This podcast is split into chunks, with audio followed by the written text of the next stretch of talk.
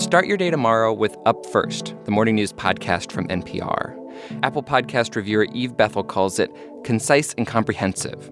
I listen to Up First every morning on my walk to work, she says. It gives me a great summary of the top news stories during the day and the upcoming week. Wake up with Up First tomorrow morning on the NPR One app and wherever you listen to podcasts.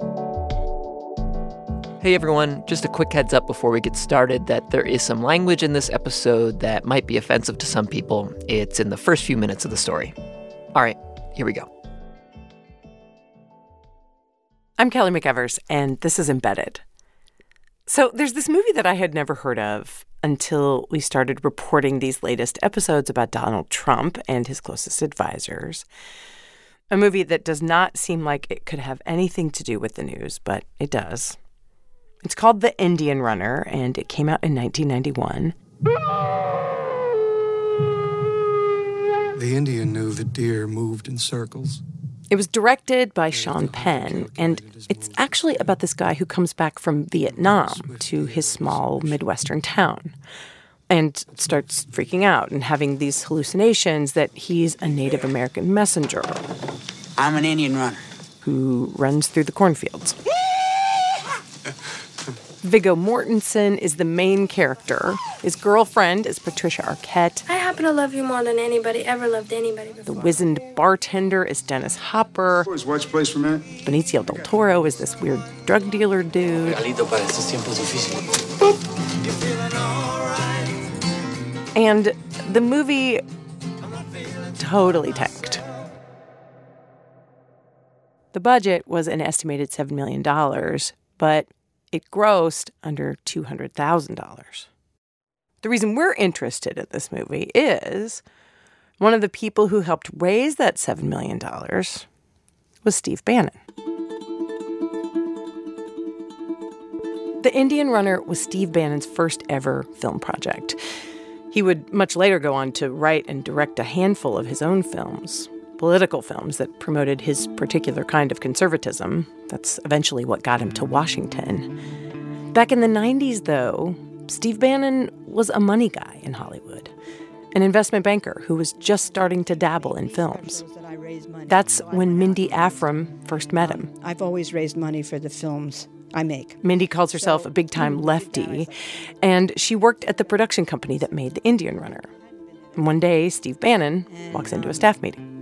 So everyone was sort of checking each other out. And Steve came down and sort of sat down next to me. And maybe we had met once, maybe we hadn't, I don't remember. And um, he, he, start, he sort of cursed at me, basically saying, you know, who the fuck are you and what the fuck are you doing here kind of thing you know who needs more creativity you know something silly and everyone was sort of quiet and i i just looked at steve and i said you know i don't know who the fuck you are what the fuck are you doing here with that suit and the two of us and we just started laughing so hard him and i and and that's how we became friendly I don't think anyone had ever said that to him. And all of a sudden he goes, Oh, I, I like you. I said, Yeah, why not? You know? After that, he never said a harsh word to me again. And I knew him for 20 years.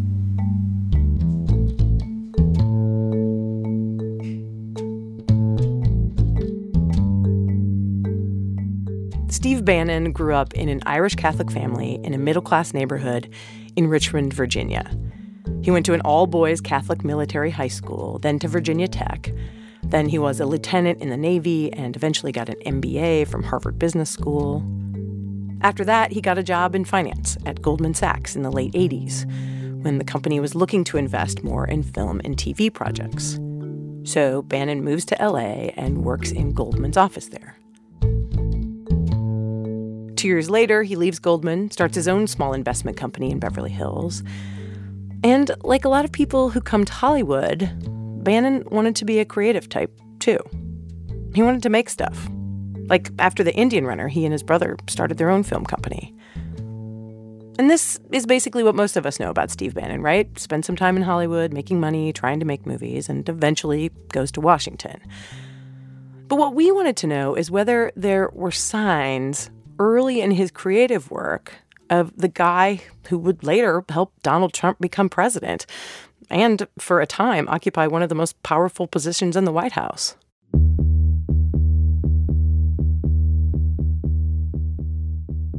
Like, was he always this right wing populist nationalist we know now? We are declaring war on the Republican establishment. Now that he's out of the White House and waging hashtag war against Trump's own party? Nobody's safe. We're coming after all of them, and we're going to win. Or is this just Steve Bannon's latest production? To try to find the answer, we're going to look at the films Steve Bannon wanted to make and at a film he finally did make a film that totally changed his trajectory.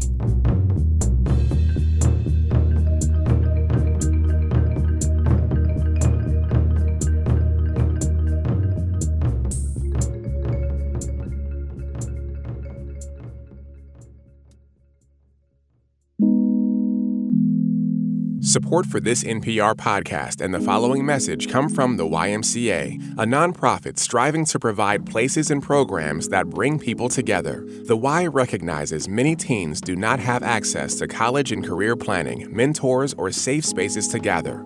The Y offers programs, support, and services to help fill that need. Learn more about the impact of your donation at ymca.net/giving. The Y for a better us.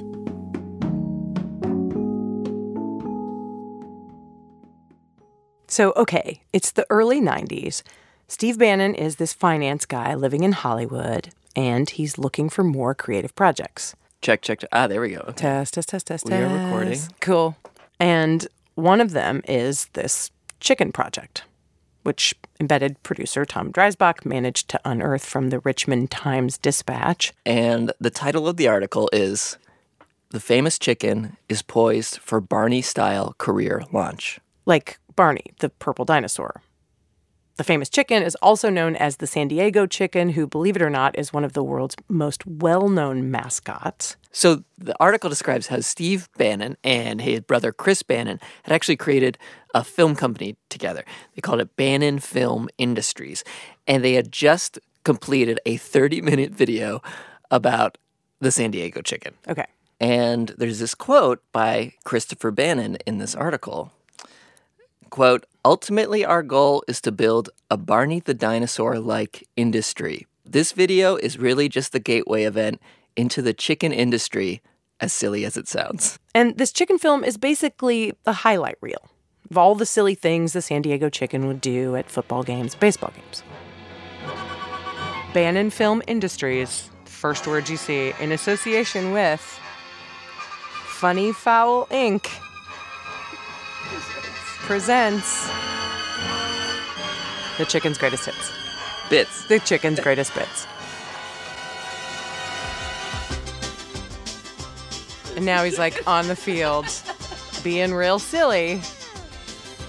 Wow. He's a he's a mascot. He's a silly oh, Oh, ha, God, he laid eggs, He laid some eggs. which were baseballs. Tell me why I should care at all about this this movie. Well, so as as they said in this article, this is the very first thing that had the banner of Bannon Film Industries, mm-hmm. Steve Bannon's production company. And I asked other folks what the deal with this chicken movie was about, and they were kind of like that's what everyone in Hollywood does. They just throw things at the wall, see what works, see what doesn't. I don't think the chicken movie worked, but you know, that's who Steve Bannon was at the time, trying things out, even if it had absolutely nothing to do with politics at all.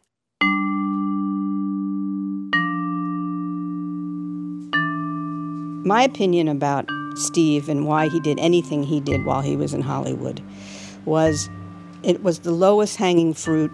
That's Mindy Affrime again. I think with Bannon, he was really just a money guy who wanted to play in Hollywood, just like a whole lot of guys like him.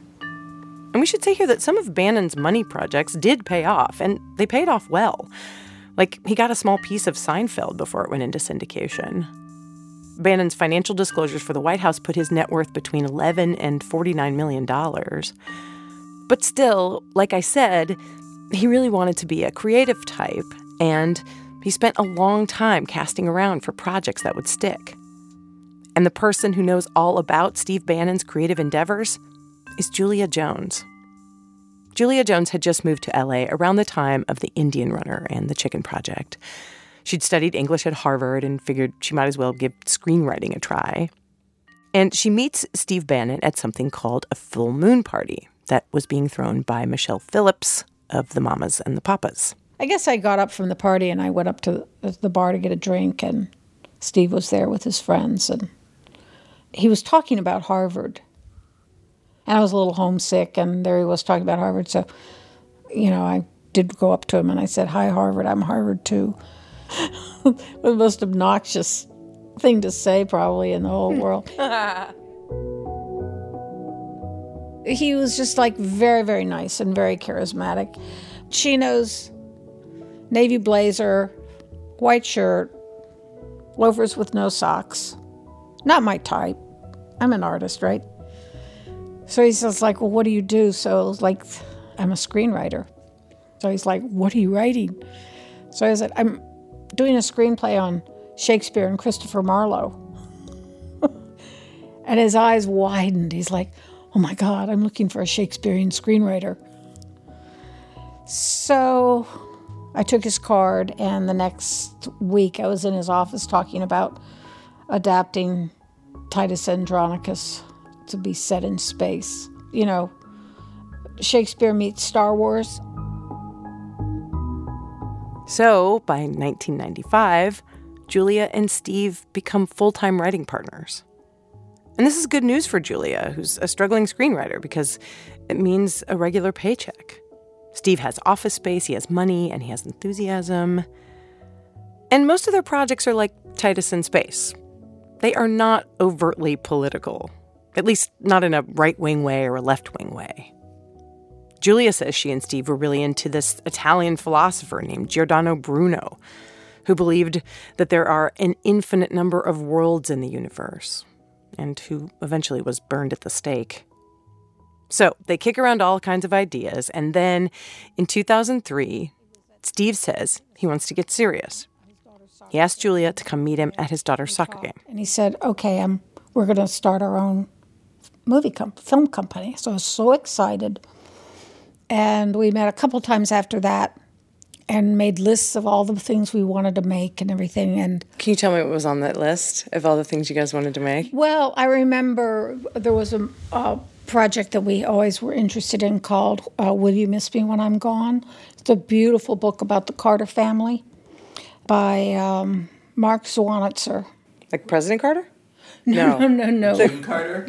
June yes. Carter. Thank you. I was you. like, so it wasn't political. Okay. No, no, not yeah, at all. Yeah, yeah. Beautiful, beautiful. Julia gave us a copy of that original list of projects she and Steve wanted to work on with this new film company. Nobody's ever reported on this list before. And to read it now is to be inside Steve Bannon's head in 2003. So here's some of the stuff on the list. And remember, these are just ideas in Steve and Julia's heads. There's Those Who Knew. It's a weekly TV show that Julia describes as a 60 minutes for great thinkers. That we're entering the new millennium and people have to start thinking differently, and, and that the greatest ideas are often the oldest ideas. The ancient wisdom, he called it. Very into Plato, very into Marcus Aurelius. And then there are these really melodramatic stories that usually involve a naval officer. Steve Bannon, remember, was a naval officer. There's Navy Cross, about a young couple who gets married. He goes off to sea, she gets pregnant, he dies in war, she dies in childbirth. Julia says that was totally Steve.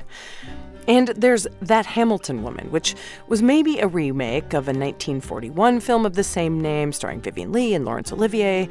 And it's about this dance hall girl who marries a diplomat but then has an affair with an admiral in the British Navy. There's a project about infinity called Dig Infinity, a project based on the Gospel of St. Mark, a project about the final hours of soldiers' lives on the battlefield, and a lot more Shakespeare. And there are a couple of projects that hint at the Steve Bannon we know today. There's Weed Patch, a documentary series that would tell us what actually happened to the people the novel Grapes of Wrath was based on this family of farmers who were driven out of Oklahoma by drought. Some populism there, some white working class. There's Ark of Blood, based on the story of a famous whale ship sailing off Nantucket in the early 1800s and how the crew killed all their officers at sea. A typical mutiny story, but also a violent takedown of the elite.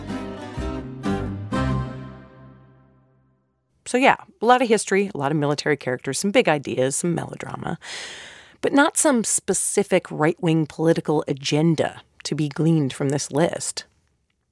Until the list totally changes. Because Steve Bannon finally gets to make a film that lets him put his ideas all in one place. A film about Ronald Reagan. And that film opens the door to a whole new thing. After the break. Support for this podcast and the following message come from ZipRecruiter, the hiring site that offers a smarter way to find quality candidates fast. With ZipRecruiter, you can post your job to over 100 top job boards with one click. Then their smart technology notifies the most qualified candidates to apply. In fact, 80% of employers who post on ZipRecruiter get a qualified candidate through the site in just one day. Try ZipRecruiter for free at ziprecruiter.com/embedded.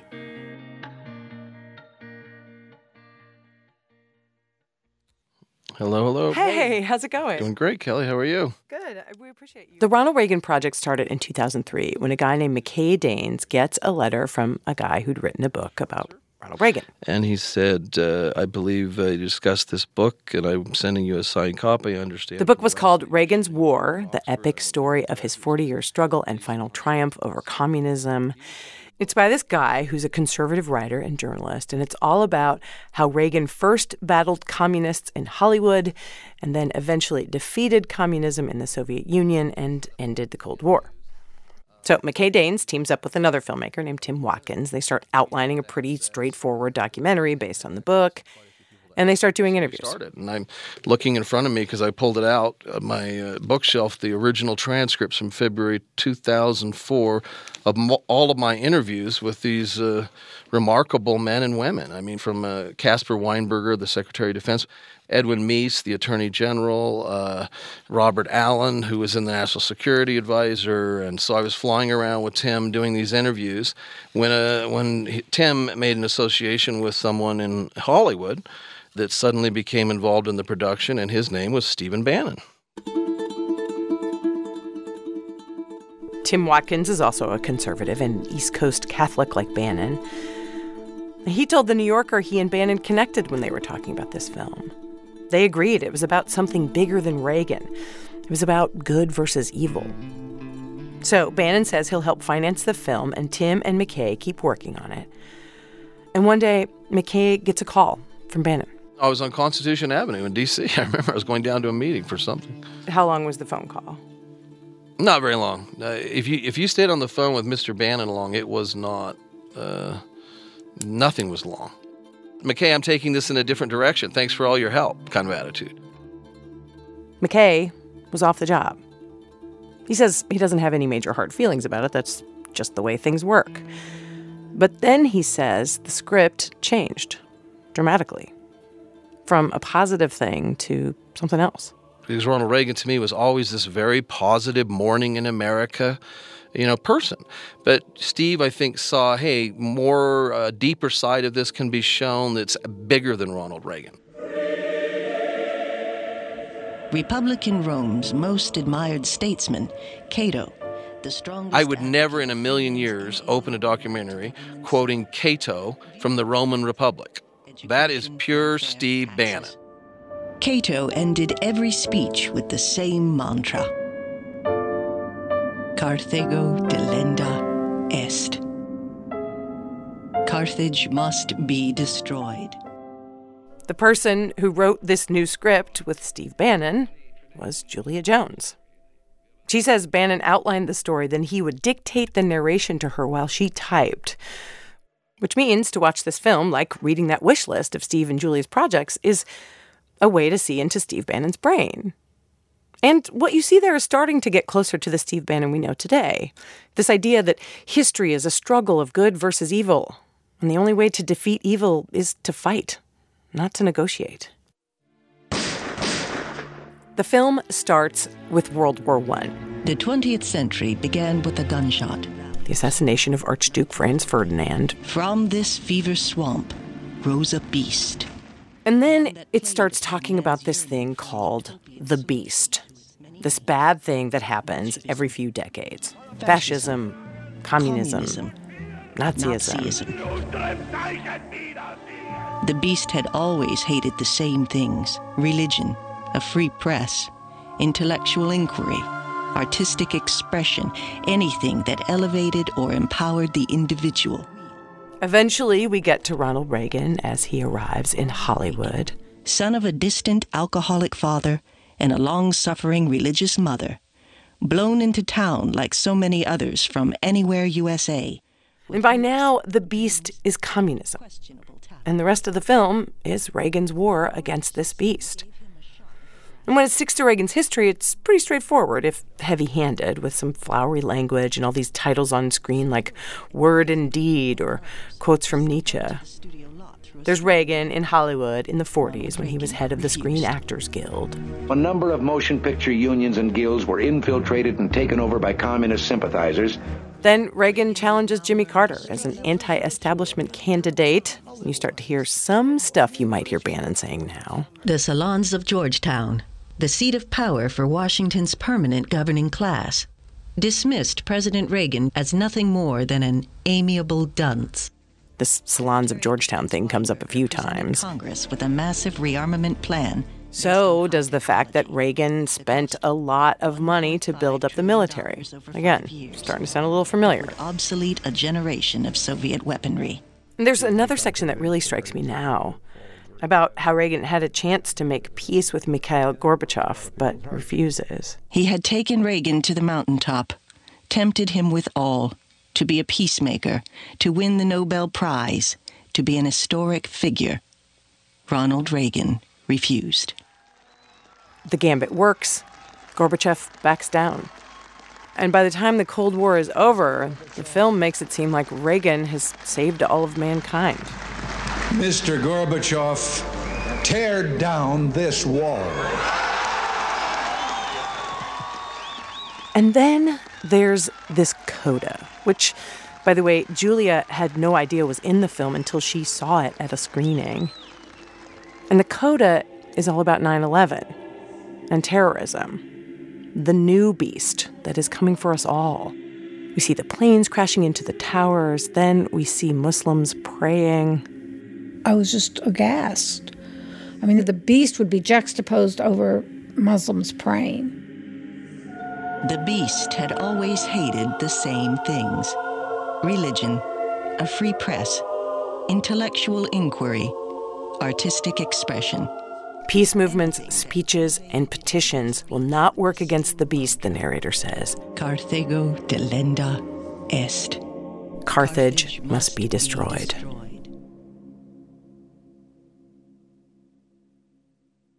Reviewers said this film was preaching to the choir or that it was basically just propaganda. The film was released in just over a dozen theaters. It made about a hundred thousand bucks. And at any other time, that would have been that. Steve Bannon would have made this piece of what one journalist called agitprop, and then it would have just ended up on a shelf somewhere.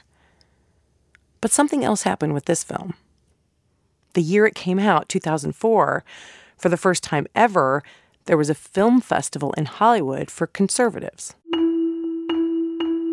And there's a panel at the festival called You'll Never Eat Lunch in This Town Again about how conservatives in Hollywood are basically treated like pariahs. And one of the panelists is Andrew Breitbart, a person who would later have a ton of influence over Steve Bannon. Back then, Breitbart was a blogger who lived here in LA. He'd worked for Arianna Huffington back when she was still a Republican. He'd worked for Matt Drudge. And at the time, he had just co written a book called Hollywood Interrupted Insanity Chic in Babylon, the case against celebrity, which one reviewer said was all about runaway depravity in the entertainment business. Anyway, at the festival, there's a screening of Bannon's Reagan film. Steve Bannon told reporter Josh Green that after the screening, Andrew Breitbart comes bounding out of the audience and gives Bannon a big bear hug. hug and was was this you know exciting charismatic figure. And and Breitbart had this effect on a lot of people not just Steve Bannon. Uh, the idea that he was this kind of uh, Pied Piper who was doing something very fun and exciting and important and doing it you know in the belly of the beast in Holly in liberal Hollywood. Bannon was clearly attracted to that and instantly kind of fell into Breitbart's orbit It was right about this time that Breitbart was thinking about starting his own website, Breitbart.com, which started as a news aggregator and eventually grew to be what it is now, which is one of the most influential media outlets on the right with millions of readers a month. Back then, Breitbart needed help with funding and office space, two things Steve Bannon said he was good at. Breitbart was all about using the tools of Hollywood storytelling, mass appeal to take down what he saw as the corrupt elites of Hollywood and beyond. And suddenly, that list of dream projects that Steve Bannon and Julia Jones wanted to make changed and got very political. Here are some of the new projects Jihad, the war against the West. Michael Moore hates America. Is it true what they say about Anne, the Ann Coulter Project? Do as I say, not as I do. Studies in liberal hypocrisy. And then at the bottom of the document is this paragraph. The key to the success of the conservative documentary lies in tying together compatible funding sources, e.g., the NRA, church and political groups, while leveraging off the media base of AM talk radio and cable news.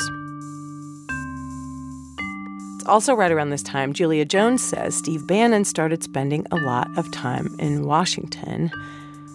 At some point, he tells her he wants to be the Leni Riefenstahl of George Bush. Leni Riefenstahl was a German filmmaker considered to be one of the most effective propagandists of her time. She made films for the Nazis.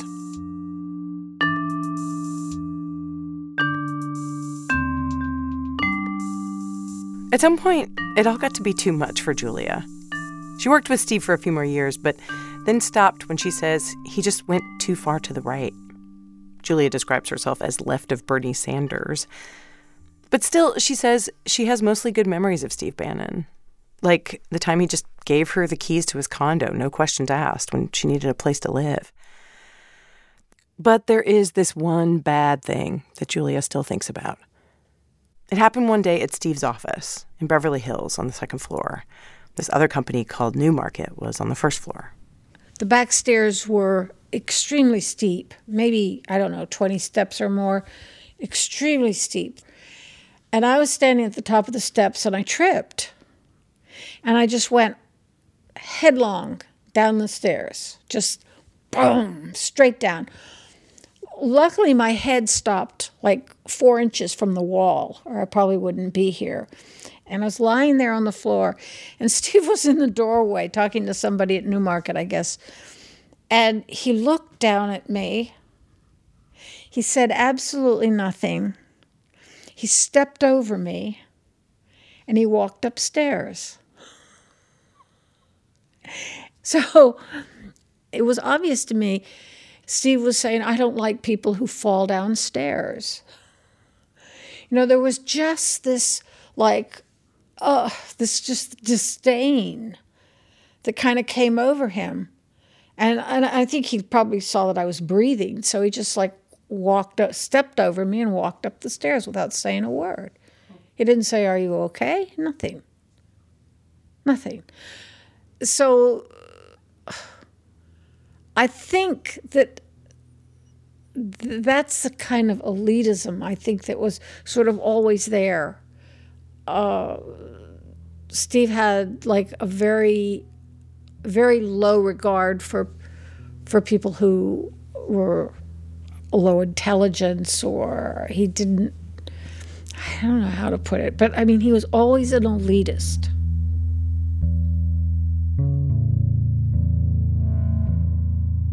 The Steve Bannon we see now, Julia says, this populist man of the people, is not the Steve Bannon she knew from the nearly 20 years she worked with him. We contacted Steve Bannon to ask about Julia's story, but he did not respond. We'll be right back.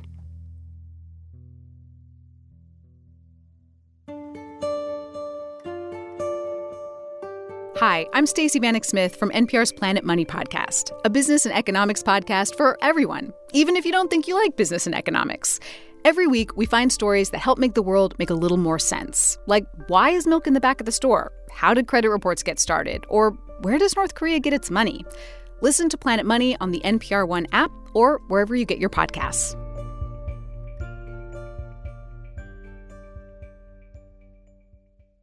Okay, so this Reagan film opens the door for Steve Bannon to people like Andrew Breitbart, who by 2004 is this outspoken provocateur and inspiration to this new, young, anti establishment conservative movement online and on cable news. And it opens the door to funding. Like, Steve Bannon's film about Ronald Reagan did not win an Oscar. But at this point, it doesn't matter. Steve Bannon's Reagan film helps Bannon become part of a movement.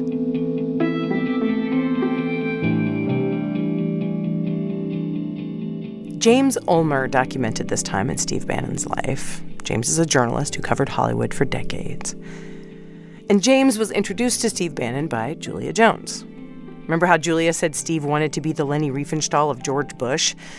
She actually asked Steve if James could use that quote in a newspaper story. Steve said yes, but he wanted to change the quote. And he said, I want him to say, I want to be the Leni Riefenstahl of the GOP. Because George Bush had just been reelected. So he modified that. You know, I don't normally do politics. I usually did film, but this is obviously film. So it's 2005, and James Ulmer decides to write a profile of Steve Bannon, this new conservative filmmaker, for the New York Times. So I went to his office. Ulmer says Bannon was um, one of the smartest people he ever met in Hollywood. Immediately we hit it off. I mean, like two clams at high tide. I mean, it was really interesting. We started talking about a lot of kind of heady intellectual things. I mean, pretty soon it became evident that, yes, Steve was interested in Shakespeare, but funny enough, in the very violent plays of Shakespeare.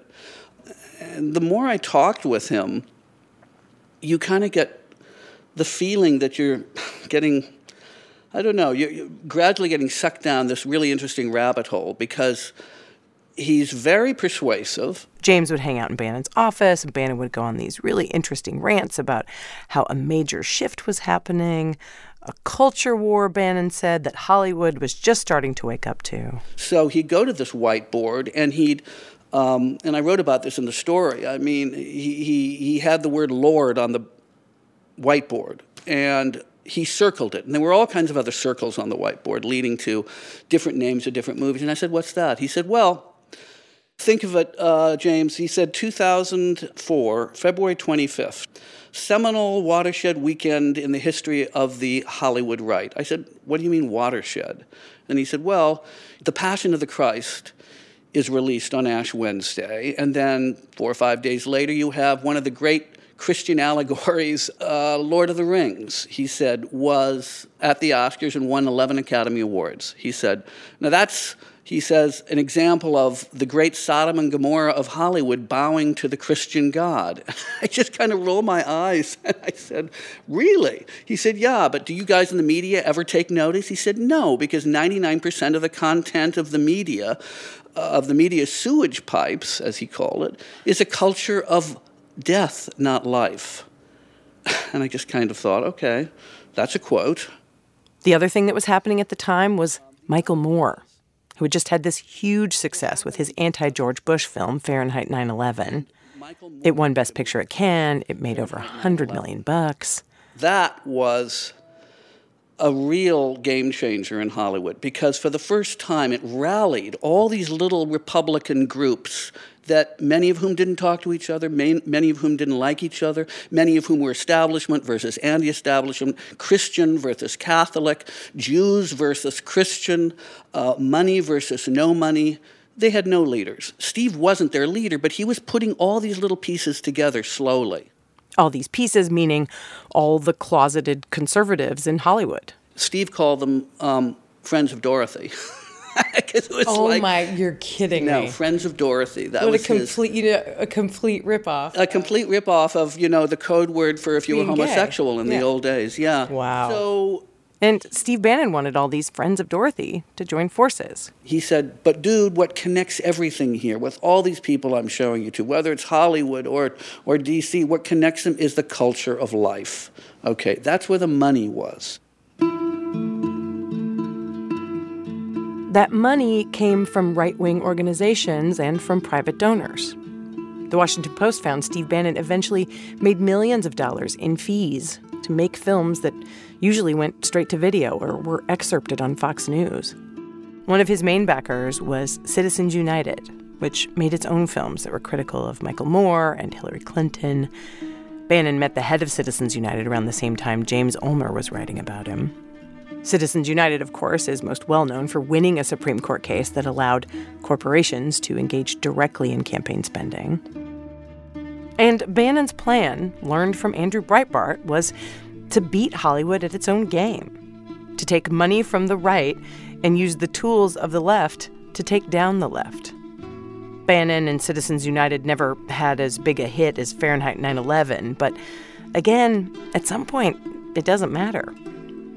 They were becoming part of something much larger. Then comes 2008, the election of Barack Obama, and now the movement has an enemy. And this is when Steve Bannon starts writing and directing his own films. It's his most productive time as a filmmaker ever. Financial Armageddon. 25 trillion? 50 trillion? In 2010, he makes Generation Zero about the economic crisis, the fall of the banks, and the rise of the Tea Party. I shudder to imagine what an unchecked, unlimited Obama radicalism would be like. And Battle for America, an anti Obama film ahead of the midterm elections. 26-year political veteran. And then Bannon starts to get even more directly involved in politics. 2012, he makes a film called The Undefeated about Sarah Palin, She was a champion of our ideals. who he had backed for president until she decided not to run. There was The Hope and the Change about people who voted for Obama but were disappointed with him. Des Moines, Iowa. District of Corruption, an early Drain the Swamp manifesto arguing that elites in both parties are corrupt. Occupy Unmasked, about how the Occupy movement was radical and dangerous. radicals behind the Occupy movement. Also in 2012, something else happens. Andrew Breitbart suddenly dies of heart failure. He's 43 years old.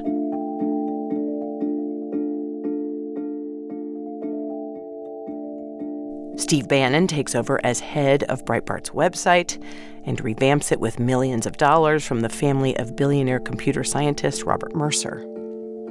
And according to emails recently obtained by BuzzFeed, Breitbart News and the Mercer's Money help mainstream white supremacists and neo Nazis who, starting a few years ago, called themselves the alt right. And we all know the rest of the story, right? 2016, Bannon takes over Donald Trump's campaign. Donald Trump wins. Bannon joins the White House. And then he starts producing the biggest story in the world. He helps write Trump's inaugural speech about American carnage. He pushes executive orders banning people from several majority Muslim countries. And he's behind the speech in Poland where Trump celebrates Western civilization, which many considered to be a dog whistle to the alt right. This past August, Bannon leaves the White House, goes back to Breitbart News to wage what he and other Breitbart staffers call hashtag war. His goal now is to totally disrupt the Republican Party by helping right wing populist candidates defeat traditional establishment Republicans. There's a time and season for everything. And right now, it's a season of war against a GOP establishment.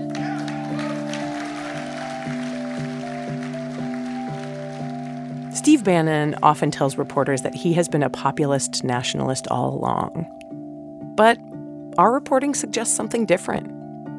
We found that it was only after he made his Reagan film and found himself in the orbit of Andrew Breitbart that he started moving toward his latest political incarnation. We contacted Steve Bannon to ask about all this, but he did not respond to multiple requests. Still, this political transformation of his makes me wonder did he really believe all the stuff those later films were about? Or did he make this stuff because it put him at the center of this new movement? Stuff that was going to get him funding to make more stuff. Some people say Bannon has been Bannon all along. Like, he's always been a serious Catholic and a student of history, and that 9 11 and the financial crisis only sharpened his beliefs that we should curb immigration, put America first, and defend Western values. But after doing all this reporting, we think what Bannon does is often tactical. This issue came up at the end of that recent BuzzFeed story I mentioned, right? The one where they obtained emails showing how Bannon and the Mercers actively supported, with publicity and money, people tied to white supremacists. Like, maybe he doesn't really agree with those white supremacists who helped with the rise of people like Milo Yiannopoulos, the rise of Breitbart News, and the rise of Donald Trump. Maybe those people are just numbers to him. I mean, I guess if you're down with white supremacists, you're down with white supremacists, and no one should care why you're down with them. But if you are tactical, that means you can change. You wanted to be the Leni Riefenstahl for George Bush, then you wanted to be the Leni Riefenstahl for the Republican Party. Now you want to blow up the Republican Party. The world moves fast. The attention span is not long. I mean, this is a guy who's invested in Biosphere 2, nasal spray, the San Diego chicken, and World of Warcraft. Like, maybe, after he gets tired of hashtag war, Steve Bannon will move on to something else.